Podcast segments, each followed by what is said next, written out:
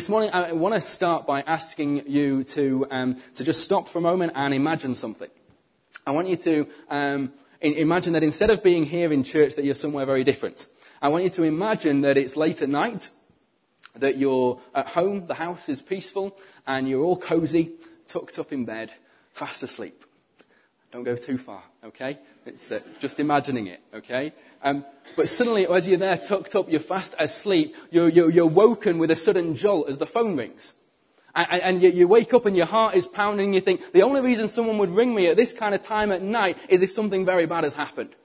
So you answer the phone and on the other end is a, is a family friend and you recognize the voice straight away. But, but they, they don't apologize to you for waking you up late at night. They don't do any of the normal kind of pleasantries that you'd expect when they answer the phone. They're frantic on the phone. And, and all they is that they, they can tell you, all it is that they're babbling out is that your adult son is gathered some kind of gang members around him and he is on his way and the word on the street is that he's out to kill you. You've got to get out of the house and you've got to get out right now. The sad thing is that when you get off the phone to, to the family friend and, and you stop and you think, you're not really surprised about what it is that you've just heard. You're not surprised about what it is that's happening. You, have been estranged from your, your son for, uh, and you haven't spoken to him for several years. And it, it all began when his sister, your daughter, she was, she was raped. She was raped by a, her, one of your other sons who was his half brother and her half sister. And, and, and your son, who's on his way now, he was so angry about it that he killed his half brother, claiming that it was justice. And while the whole situation was horrific, you, you, you felt like you were left with no choice but to send him away and to kick him out of the house. You know, you could understand why he was so angry and why he was, you know, he, was so hot-headed about things. And he's always been prone to violence, but, but he had to know that just because he's angry with someone, it didn't give him a right to kill them. And there was no way that you could trust him in the family home anymore. So, having known that he'd, he'd be, become so angry and, and acted out of vengeance once before and killed someone, you could easily believe that he was on his way to do the same to you now. So you jump out of bed. You grab your car keys and you get out of there as fast as you can. There's no time to pack. There's no time to, to, to bring together all your belongings and make sure you've got everything you need. You just leave as fast as you can with nothing but the clothes on your back. You know you can't go to any other family members because he'll track you down. He knows them. And that just puts them in danger too. So, as you drive off in the car, your mind is racing. Where can I go? What do I do? In the end, you just keep driving and driving and driving until eh, in the middle of nowhere, you're so tired that you finally think, I've got to pull over. So you pull over to the side of the road, you hide the car behind some trees, and you try and get some rest. In that moment of quiet, as you close your eyes, the reality of what's happening starts to hit you.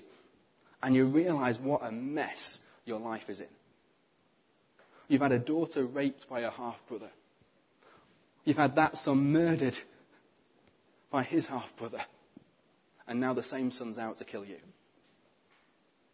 And you stop and you cry out to God, where did it all go wrong? Why, why is this happening? Why does my family have to go through so much?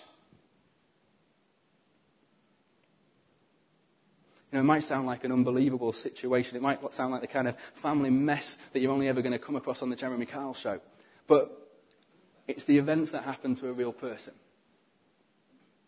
In fact, they're the events that happened to King David that we read about in the Bible. And it's these events that form the background of the psalm that we're going to look at today as David hides in the wilderness under threat of his life from his own son.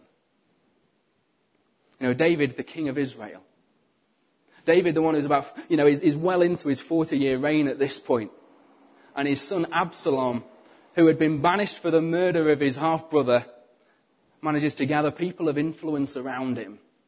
And he gathers an army to him and he sets out to kill his father and take over the kingdom.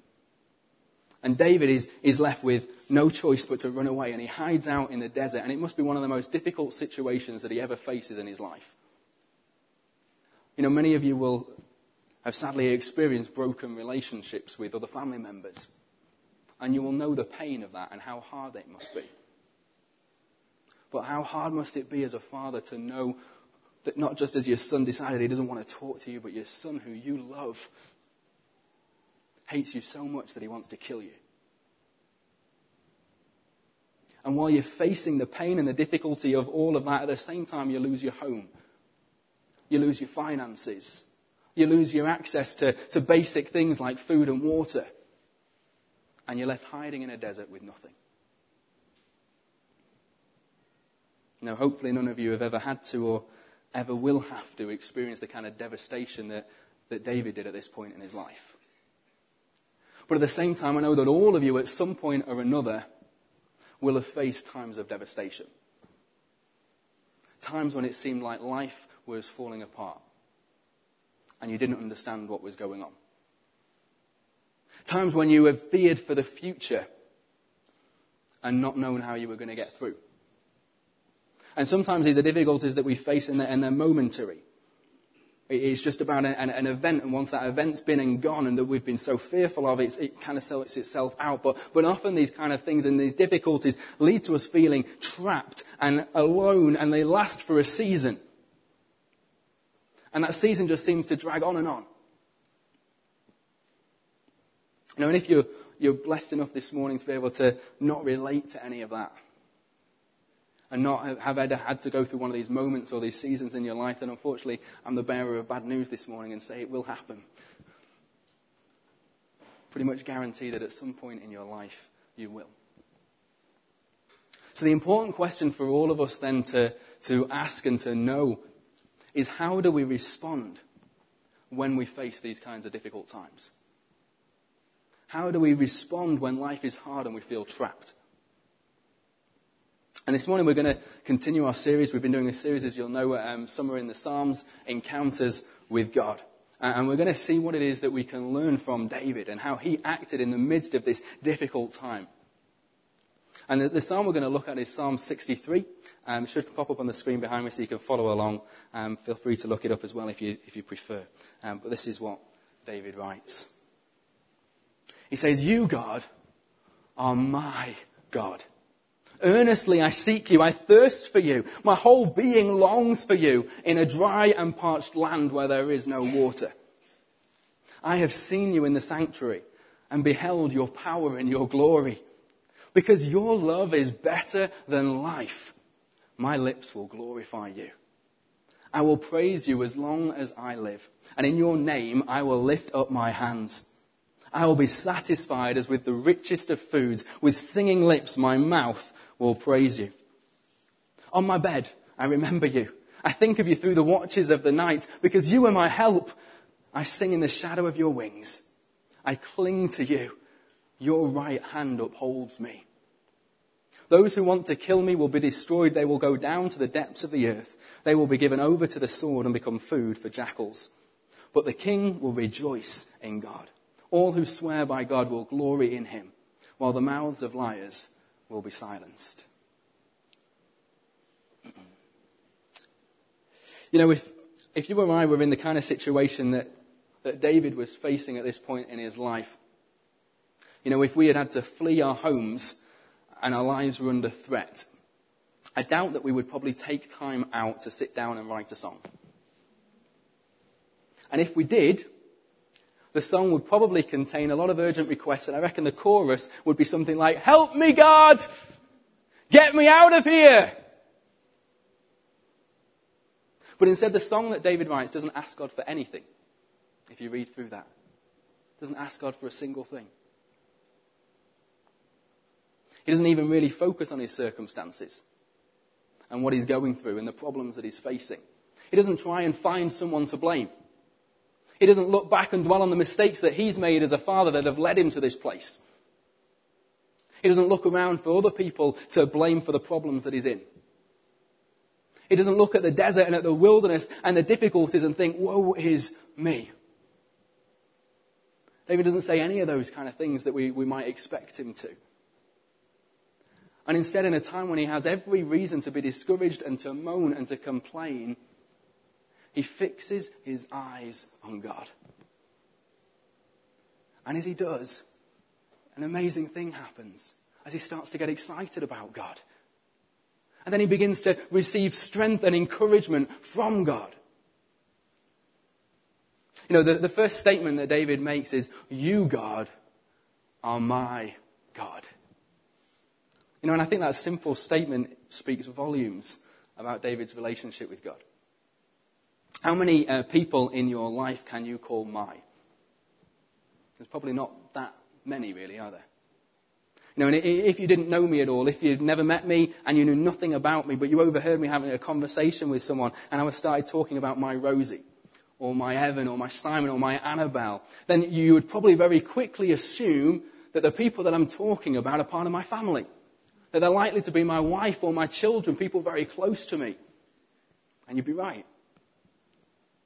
You know, we don't use the word my when we're talking about someone unless our relationship with them is incredibly close.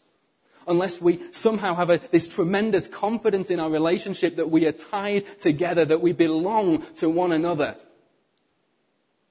So the image that I get here of David is something like what happens uh, that, that, I see again and again when Evan and Simon are running around in the garden. They fall over, they scrape their knees. The first thing that they do is shout, "My mummy, my daddy!"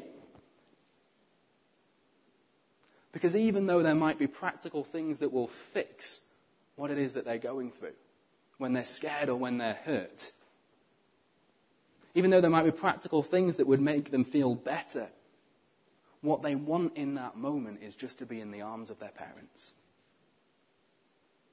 They know that having their parents there will solve everything.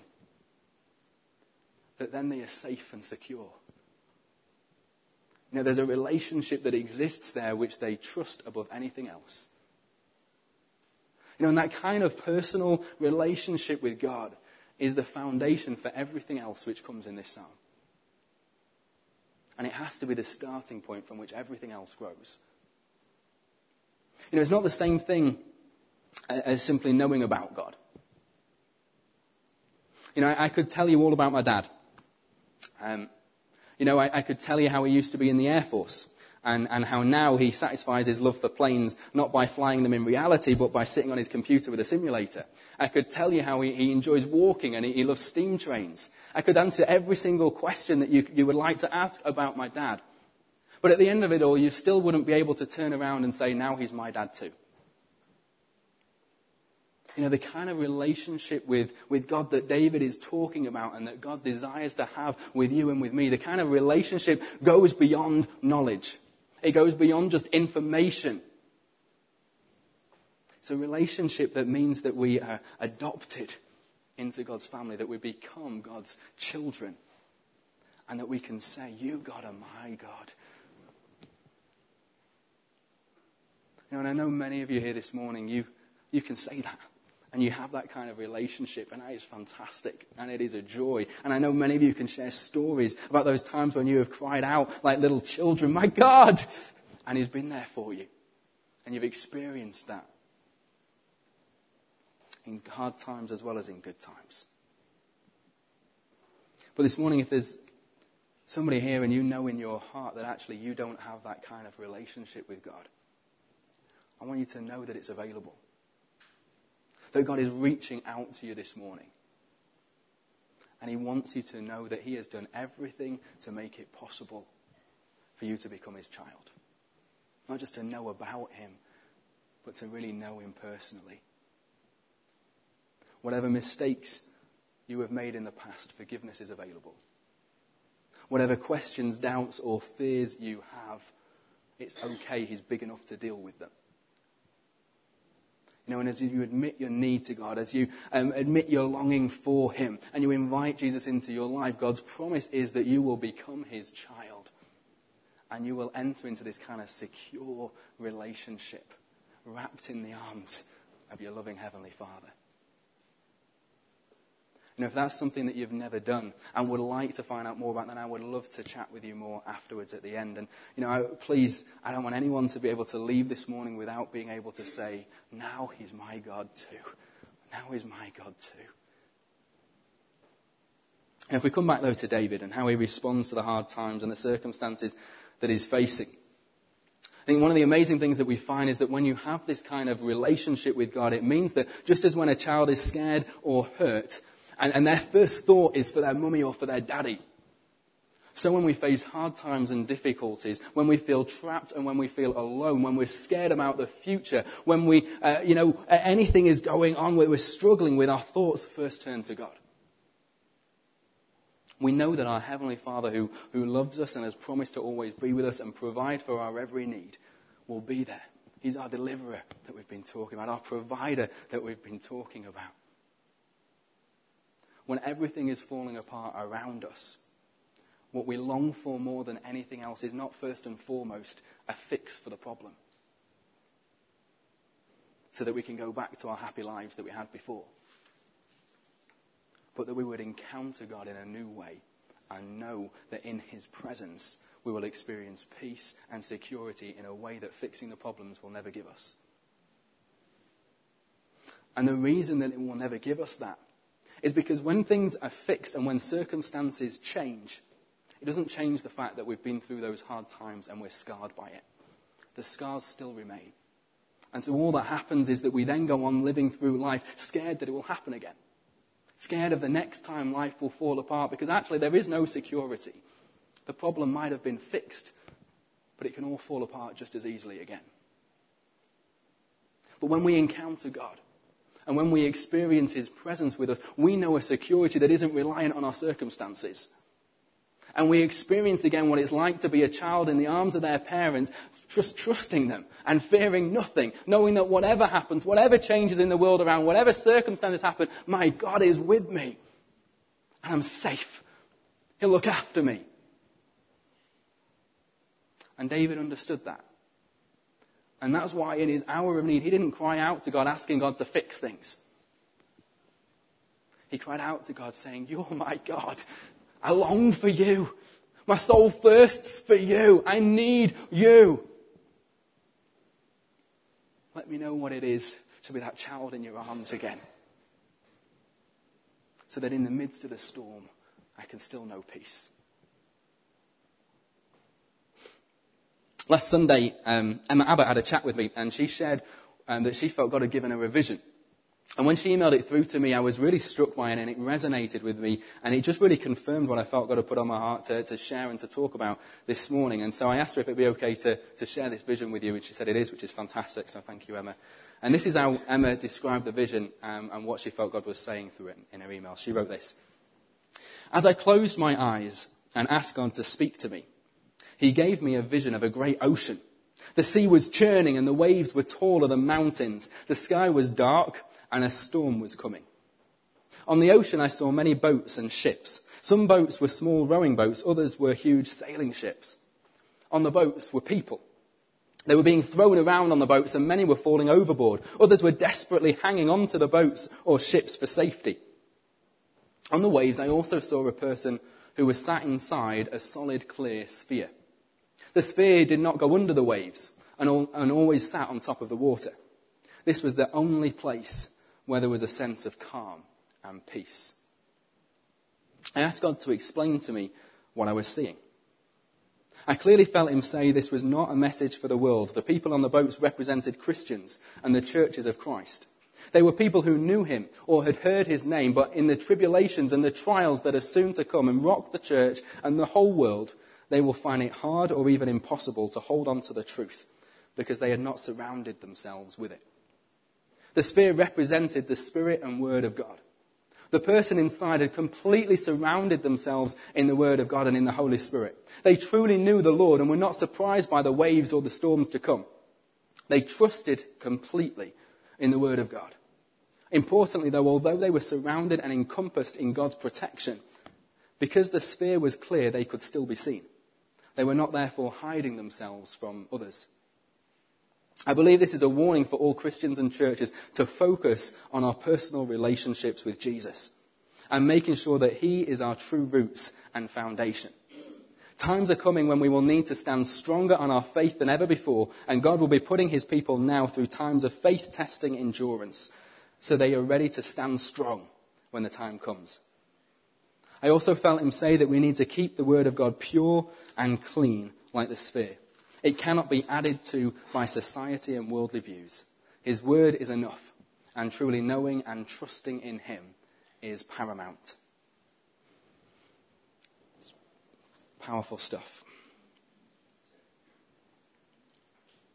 You know, David had the kind of relationship with God that meant that when the storms came in his life, he was like the man in the solid, clear sphere.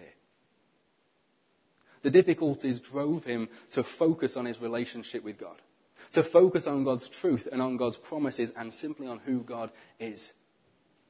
And David in this psalm, he doesn't focus then on his problems and the storm like circumstances that are raging around him. He focuses on God's glory and his power and on his past faithfulness and provision. And that truth that he fixes his eyes on begins to transform his perspective, change the way that he thinks, change the way that he sees the things that he's going through, and suddenly the problems that he's facing start to shrink. And he knows and he experiences God's peace in the midst of the middle of a storm. You know, we see that in, in verses 2 to 8. He reminds himself of God's truth and he uses that as a leaping off point to praise God and to thank God. And suddenly, in the midst of everything that is happening, trapped in a desert with nothing, you get this sense of joy welling up within him. Isn't this incredible. You know, he can make the statement that knowing God's love is better than life. He can make the statement that while he might be hungry in the desert and have nothing, that knowing God with him is more satisfying than the best food in the palace. You know, it's so important that in every season of life we keep our focus on God's truth.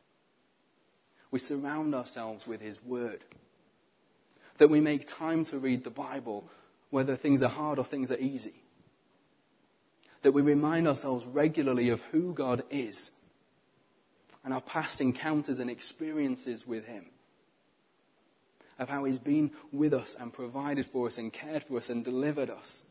That we remind ourselves of the greatest demonstration of His love and the greatest demonstration of His provision through Jesus Christ on the cross as He gave His life up that we could have a relationship with Him. But it's important that we don't allow that truth and those things to simply become a knowledge and an information within us. But then actually, like David does, we ground that truth within our hearts and allow it to shape our whole perspective and our whole outlook. And, and, one of the ways that I think is key for David and the way that he does this is by allowing that truth to move him to praise. You know, there's an incredible power in praising God. An incredible power in declaring and speaking out his truth. You know, sometimes when things are hard, it's a real battle to praise God. Not always easy, is it? You know, we can have all sorts of questions and doubts and fears, and, and if we allow it, Satan can begin to take hold of them, and we, we have this battle within our mind which is going on that can begin to suck us down into a spiral, and we can feel trapped. The problems grow bigger and bigger and bigger until it's all that we can see we feel alone and we feel helpless. But the amazing thing is that, that when we declare God's truth, when we declare God's praise, when we speak it out loud with our lips, as David has been talking about, then those doubts and those questions, those problems that seem to loom so large in front of us rapidly start to shrink. And in their place, a confidence and a security in God begins to grow. Faith begins to rise up. You know, David knew this in Psalm 8 verse 2. He writes, through the praise of children and infants, you have established a stronghold against your enemies to silence the foe and the avenger. It's a fantastic verse. It's been one that I've held with me for, for years now. You know, when we declare God's praise, it silences the lies of Satan. And it establishes a stronghold of God's truth to protect us you know, our whole perspective is transformed as the truth of who God is and that He is with us and that He loves us and that He is more than able to deal with whatever it is that we are facing takes root within our hearts and becomes a foundation. It enables us to experience and to know peace and joy in the midst of the storm like David did. You know, like David, we can sing because we know that we are beneath the shadow of his wings, that he reaches over us to protect us. You know, like the person in Emma's vision, we can know peace in this storm because we rest safe and secure. Our praise is having established a stronghold of God's truth around us. So I want to encourage you.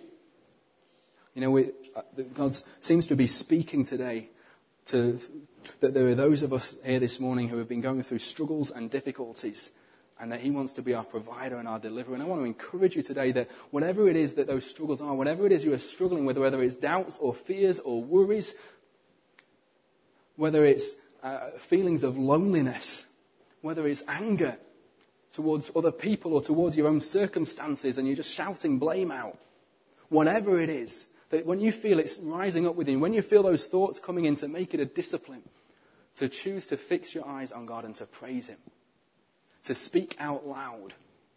Actually sing out loud words of praise. Doesn't matter if you can, your singing is out of tune.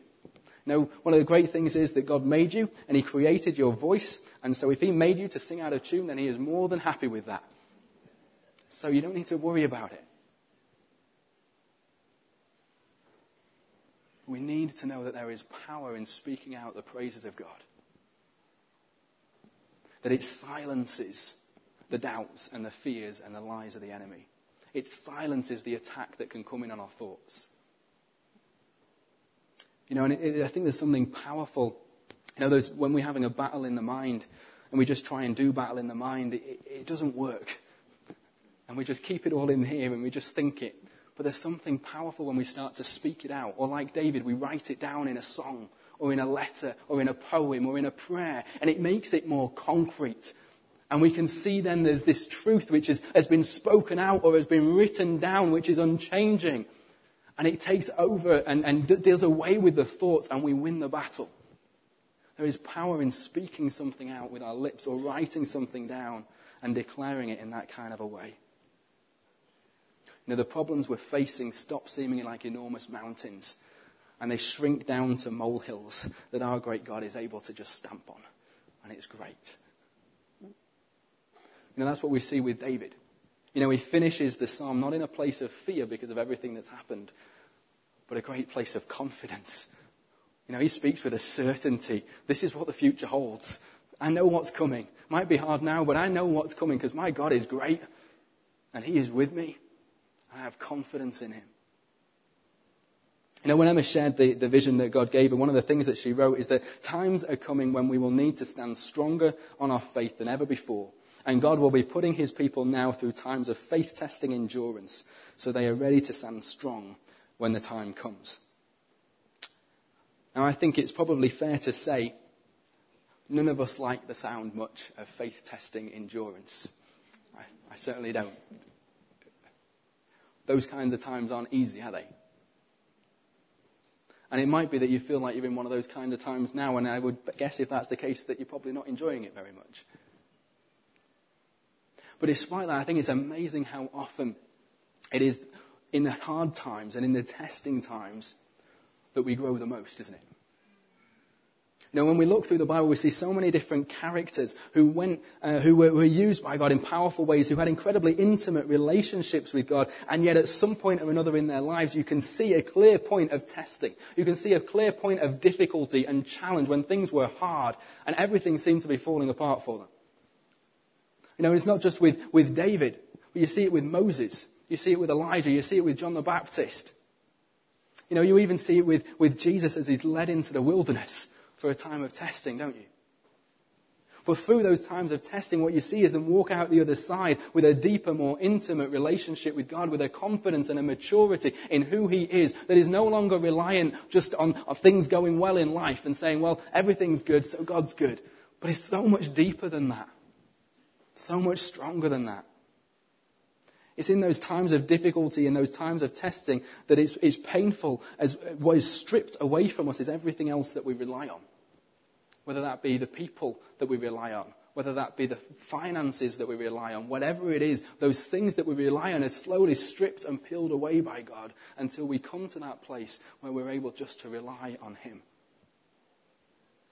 As we realize how vulnerable we really are and how great God really is. You know, those hard times are never easy. I'm not going to pretend that I ever look forward to them. But I want to encourage you that even though it's hard, God is with you. Might not feel like it sometimes, but God is with you. I want to encourage you that even though it's hard and it's painful, that as you turn to God in the midst of it, He will be at work. I can guarantee you that. He will make the most of the bad situation. He never lets an opportunity pass to work for your good and for His glory. You know, in those hard times, follow David's example. Fix your eyes on Jesus. Remind yourself of his goodness. Remind yourself of, of, the things which he's done in your life that can stir you to praise him. Remind yourself of the truth that you know in his word that will stir you to praise him. And as you do that, you will experience God with you in the midst of the difficulties, in the midst of the pain, in the midst of what you're facing. You know, and if you're not in a hard time right now, the best thing that you can do is start to get into the habit and practice praising Him right here and now. So that when those hard times come, it's the most natural thing in the world. Don't wait till you get there. Make time to really get to know your Bible. Know God's truth. And practice using it as a jumping off point to praise. Praise Him for who He is. Praise Him for all that He's promised. Knowing that as you do that, you establish a stronghold around yourself of God's truth, meaning that you can know His peace and His joy even in the midst of the greatest storm.